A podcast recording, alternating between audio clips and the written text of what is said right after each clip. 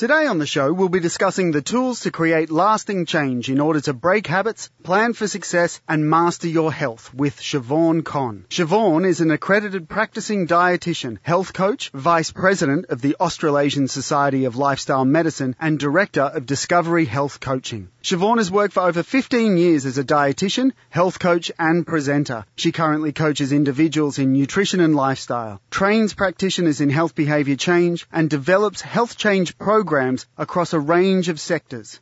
Siobhan Conn, welcome to the GMHBA Healthier Together podcast. Thanks for having me. Can you explain to us how you started working uh, in the field of health coaching?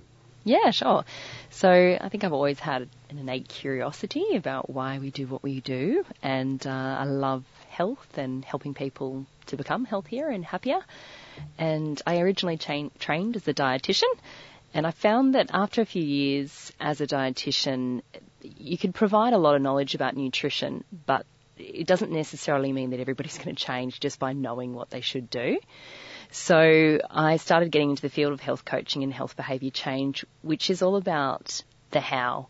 So teaching people how to actually implement change, how to get over barriers, how to actually look at their life and see what does work and what does facilitate change and how to increase that.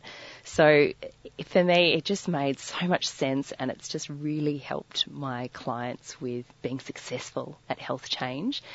And personally, it's really, really enjoyable. It's made my job easier and uh, you know, obviously my whole goal is to help people change. So yeah.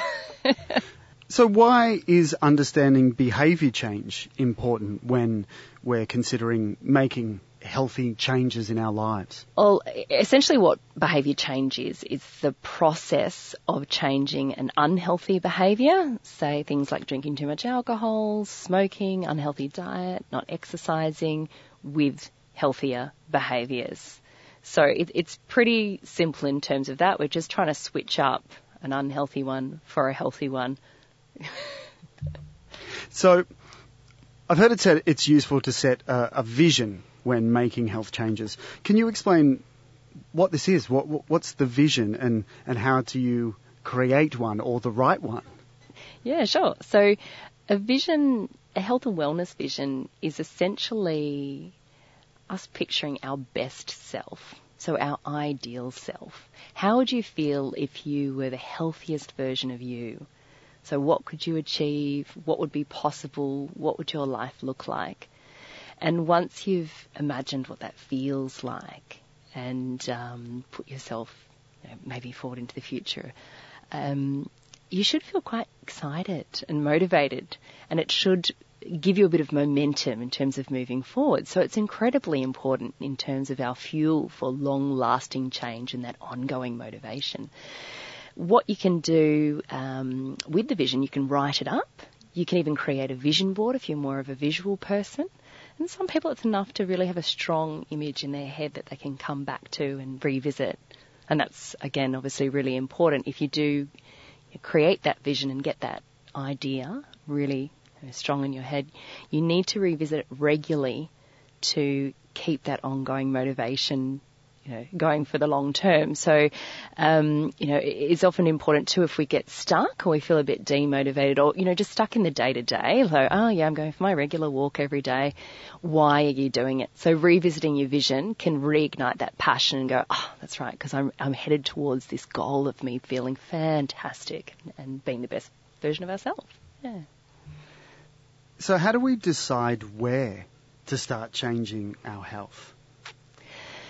So, yeah, it can often be quite overwhelming. We can think, oh gosh, there's so many things that I could change. I'd say the best thing is to work out which area feels most important, so that's going to make the most impact on your health. But also we need to feel confident in our ability to change. So we also have to look at, okay, can I change this right now? Do I feel like I've got the skill set? Do I feel like I've got the knowledge? Do I feel like I've got the support to start with this particular goal? And if we don't, maybe we need to start with another goal that's also important to us, but we feel more confident that we can get started with. And once we feel like we're kicking some goals with that other goal, that can give us the confidence to go back to perhaps the one we thought of first, but we weren't quite confident enough to start with. So speaking of confidence, there are so many barriers um, to achieving better health, ones we create.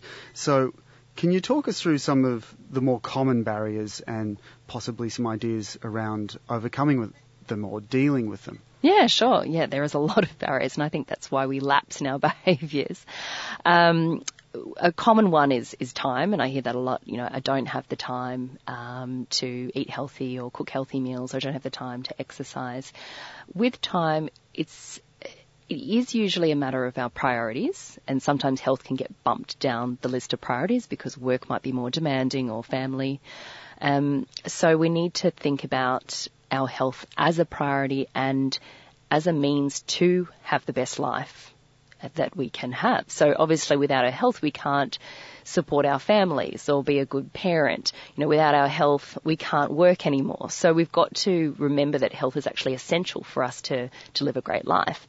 That said though too, um, obviously if we can do a little bit of planning and organisation we can actually free up time throughout the week. So if you think of something like um, healthy eating, if you put aside, say, even a small block of 30 minutes on the weekend where you're doing a little bit of meal planning, uh, going through the, shub, uh, the cupboards, the, the fridge, the freezer, doing a stock take, write a shopping list, and then have a more structured shop or online shop even, um, that can help us to then, you know, throughout the week, we already know we don't have to think about what we're going to cook for lunch or dinner because it's already there and we already know what we're going to do.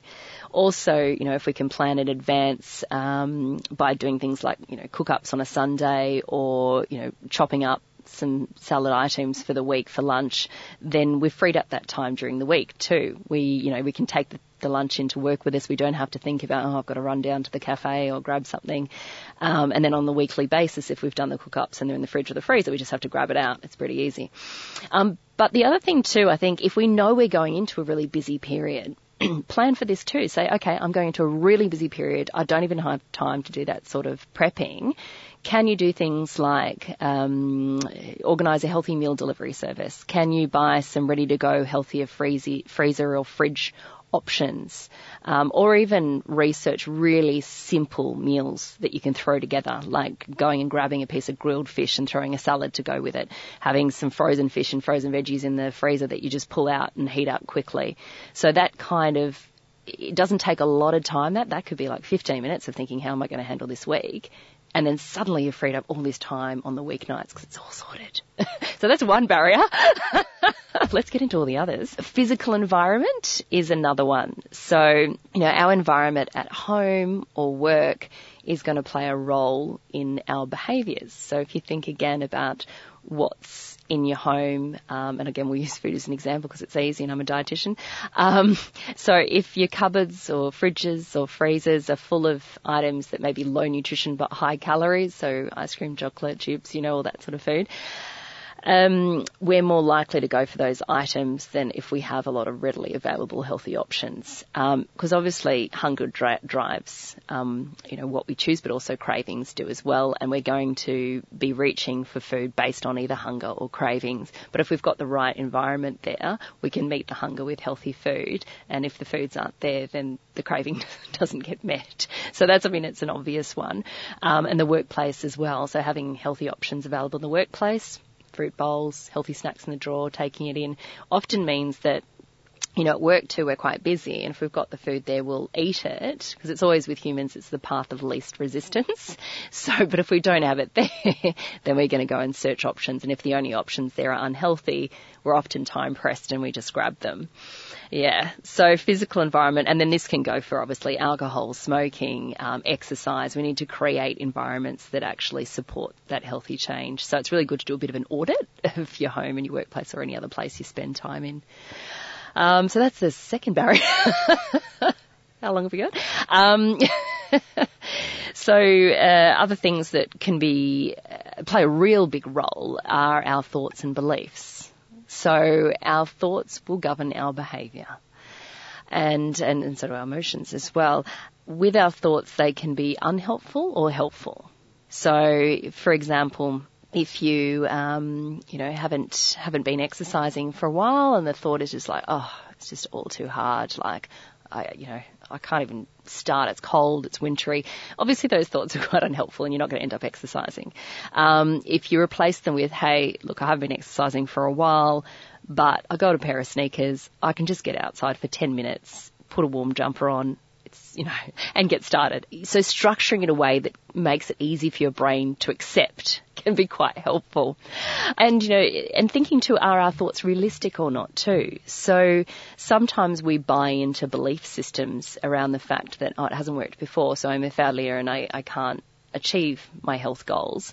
So question those beliefs and say, okay, say it hasn't worked before, um, you know, in life things don't always work out perfectly every time. And what have you learned along the way? You've obviously, if you've tried things and they haven't been successful, you've learnt things that have worked and you've learned things that haven't worked. So let's have another go again and apply that. I mean, you've got the example of driving a car or learning to ride a bike. Like you don't hop in and, you know, know how to do it straight away.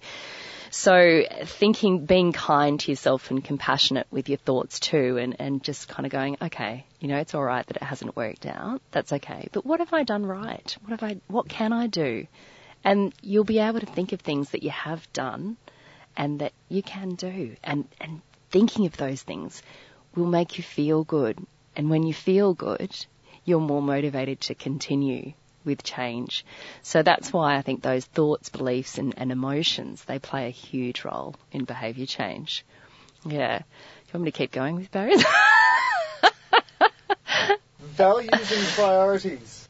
Values and priorities, yeah. So I, I kind of alluded to that before in terms of um, whether your health is a priority or not. Um, so it is about yeah, recognizing the role that health plays in your life. Um, for now and the future. And as I was saying before, write down what you value in your life, like what matters to you, what has made you the happiest or what makes you the happiest, what has made you the most proud, what do you want to do with your life, what do you want to achieve, and then look at health and, and imagine if you didn't have your health, could you do any of those things? Um, versus if you had your health, what could you achieve? What could be possible? And that's a lot of us, we forget that. We take our health for granted a lot of the time until we actually end up with a pain, a disability, injury, illness, that sort of thing. And then we're like, oh wow, health is important because I don't feel very well and I can't do what I want to do. So we need to remind ourselves that, that, that our health that we have right now, we need to really protect that. It's not invincible. We're not going to last forever. Um, so yeah, it, we need to definitely come back to that a lot and remind ourselves of that. Oh, and, and another, I thought of another one too, in case you're going to move forward. Um, social aspect. So our social network, that can be either a barrier or a facilitator.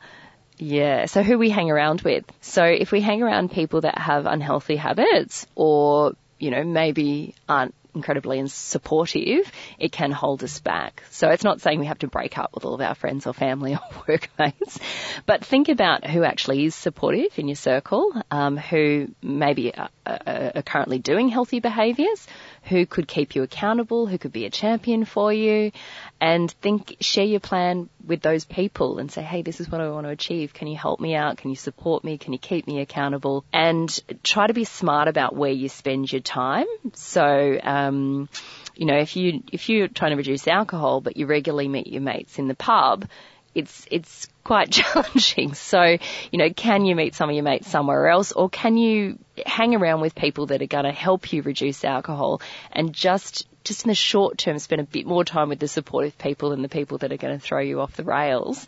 And as you become stronger and more confident, you can deal with those situations easier than in the early days of behaviour change. So, how about setting goals and staying motivated with our goals? Do you have some kind of uh, tips or keys to developing and maintaining uh, the goals?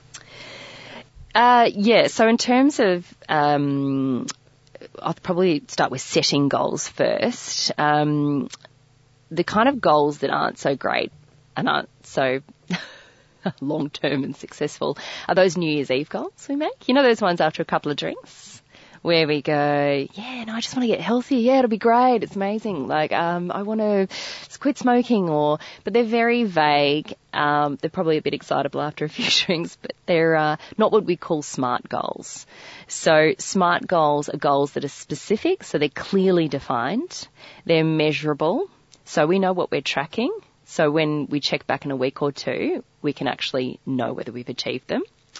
Um, they are again achievable. So that being they're not like, for example, if you don't exercise and you suddenly say, okay, next week I'm going to the gym seven times a week and I'm going to do an hour workout.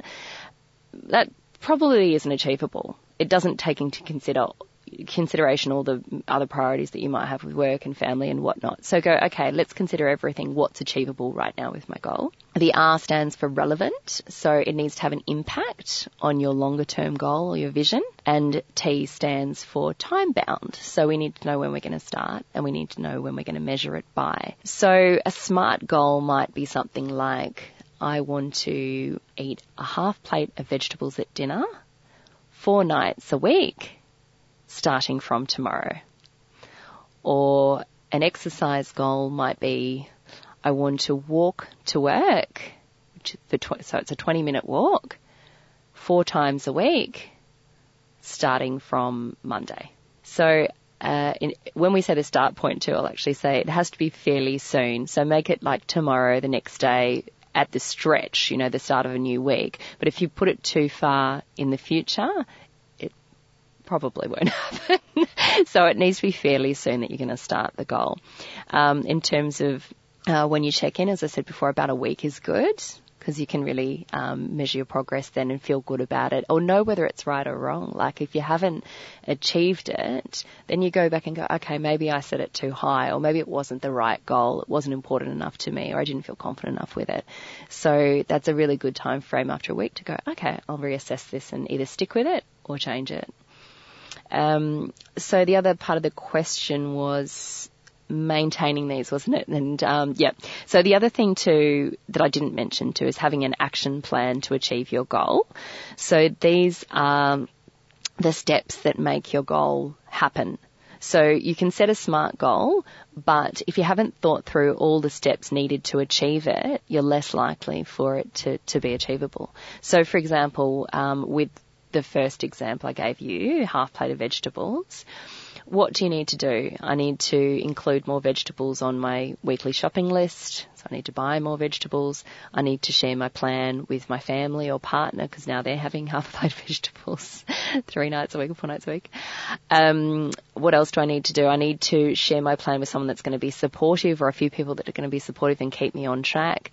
I need to set up a way to track this. So whether it's in an Outlook calendar or you set up a weekly tracking diary. What happens if you know, I, I get to the, the end of the week and it hasn't occurred. What do I do? Um, you know, do I revisit?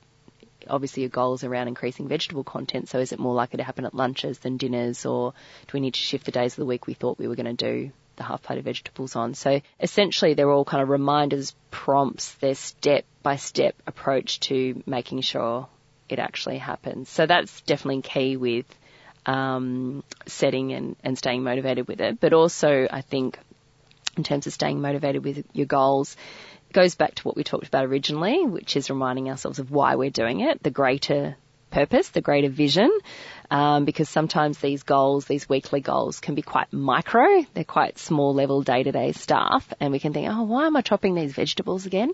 But if you go back to, okay, I uh, go back to my vision my real reason for doing this, it can, it, it, it obviously provides a lot more um, uh, what's the word, sort of value around that particular goal that you're doing. The other thing is, is what we've sort of identified before in terms of staying motivated with them is working out, you know, whether it's internally or externally, those influences like the social environment or like the thoughts and feelings, um, which ones we need to work on to, to stay motivated. So, you know, as I said, checking in with someone socially or um, do we need to write something up? We need to really have a plan for things that could possibly throw our goal off week to week.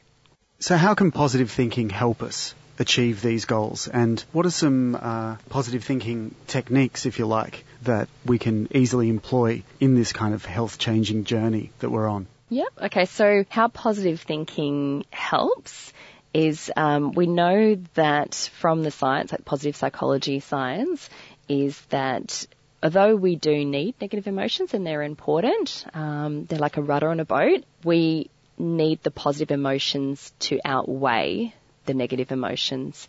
And why this is, is the positive emotions, they make us feel good. They make us feel like we're moving forward. They build that confidence that I talked about. Whereas conversely, when we're feeling negative, we're more likely to put our head in the sand, not feel good about ourselves.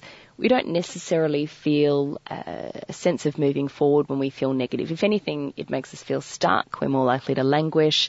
We don't want to face health behaviour change because it all just seems too hard. But if we focus on yeah, positive thinking, what we can do, what we have done, that can make us feel um, like we're heading in the right direction. We've got momentum. So it's incredibly important to stay on track and for that long-term successful change to be focusing always on the positives. So in terms of like how we how we go about it is uh, I think first you've got to create self-awareness and um, we, we hear the term a lot, but be mindful. So when those thoughts are coming up that are negative or those emotions come in that are negative, you know, how do we deal with that? Can we sit with the negative emotion, accept it, and then know that it will pass and that's okay?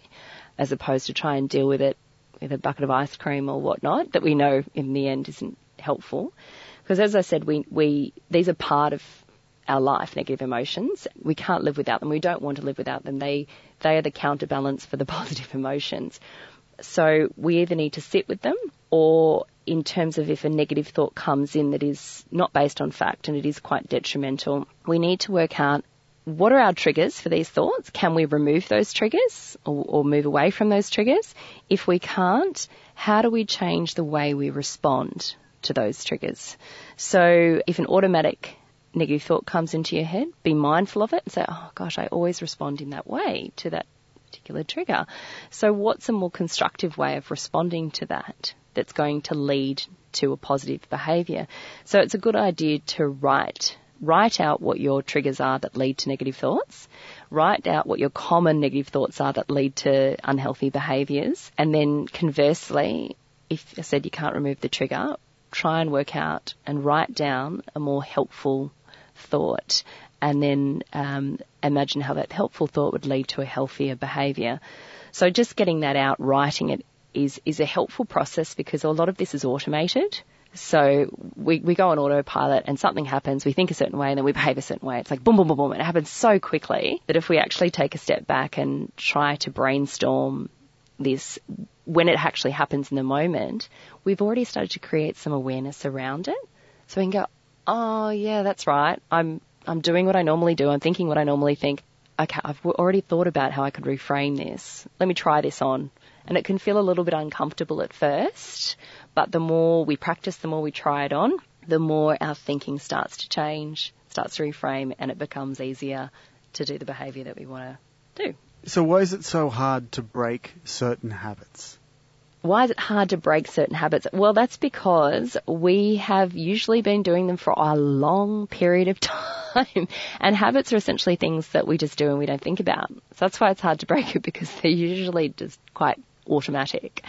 Um, so what we have to do first is recognize what we're doing. So that's that whole self-awareness, self-discovery. We need to uh, go, okay, right, this is the unhealthy behaviour. And then once we've recognised it, we need to go, okay, why am I doing it? Yeah, so look backwards and the reasons for, for why it's happening. And, uh, and again, that can be you know, belief systems, that can just be yeah, it's just something you've done for such a long period of time because of the envir- again those factors like the environment that you're in. You know, your family's just done it that way. Um, so it, it takes a little bit of digging to kind of work out exactly why you do what you do first. And once you've worked that out, it's about planning strategies for change and they're not, yeah, they, they, can be quite complex. It's all those kind of barriers I've talked about. So, um, you know, do you have the right social environment in place? Do you have the right physical environment in place? But they're also, they can be quite difficult because life is very busy too. So we have the best of intentions and something, a new challenge comes up and we get thrown back into an unhealthy behavior. And because it was a habit, we've done it for so long, it's easy. It's like putting on a comfy pair of trackies. Whereas the new behavior feels a little bit like a stiff pair of pants at first. so it's, it takes more concentration, more, um, ap- application to the new behavior before it becomes automated. And I'd say it generally takes about 12 months. Like with, with, when I work with my clients, it probably takes about 12 months for that new, new behavior to become a habit. So it is a process because of the fact you've got to overcome these barriers and because life just changes and it's busy and all that sort of stuff. So yeah, but don't get disheartened. Like we learn if we can just view, um, setbacks as opportunities to learn and grow and keep that positive mindset, then we're more likely to have success in the future.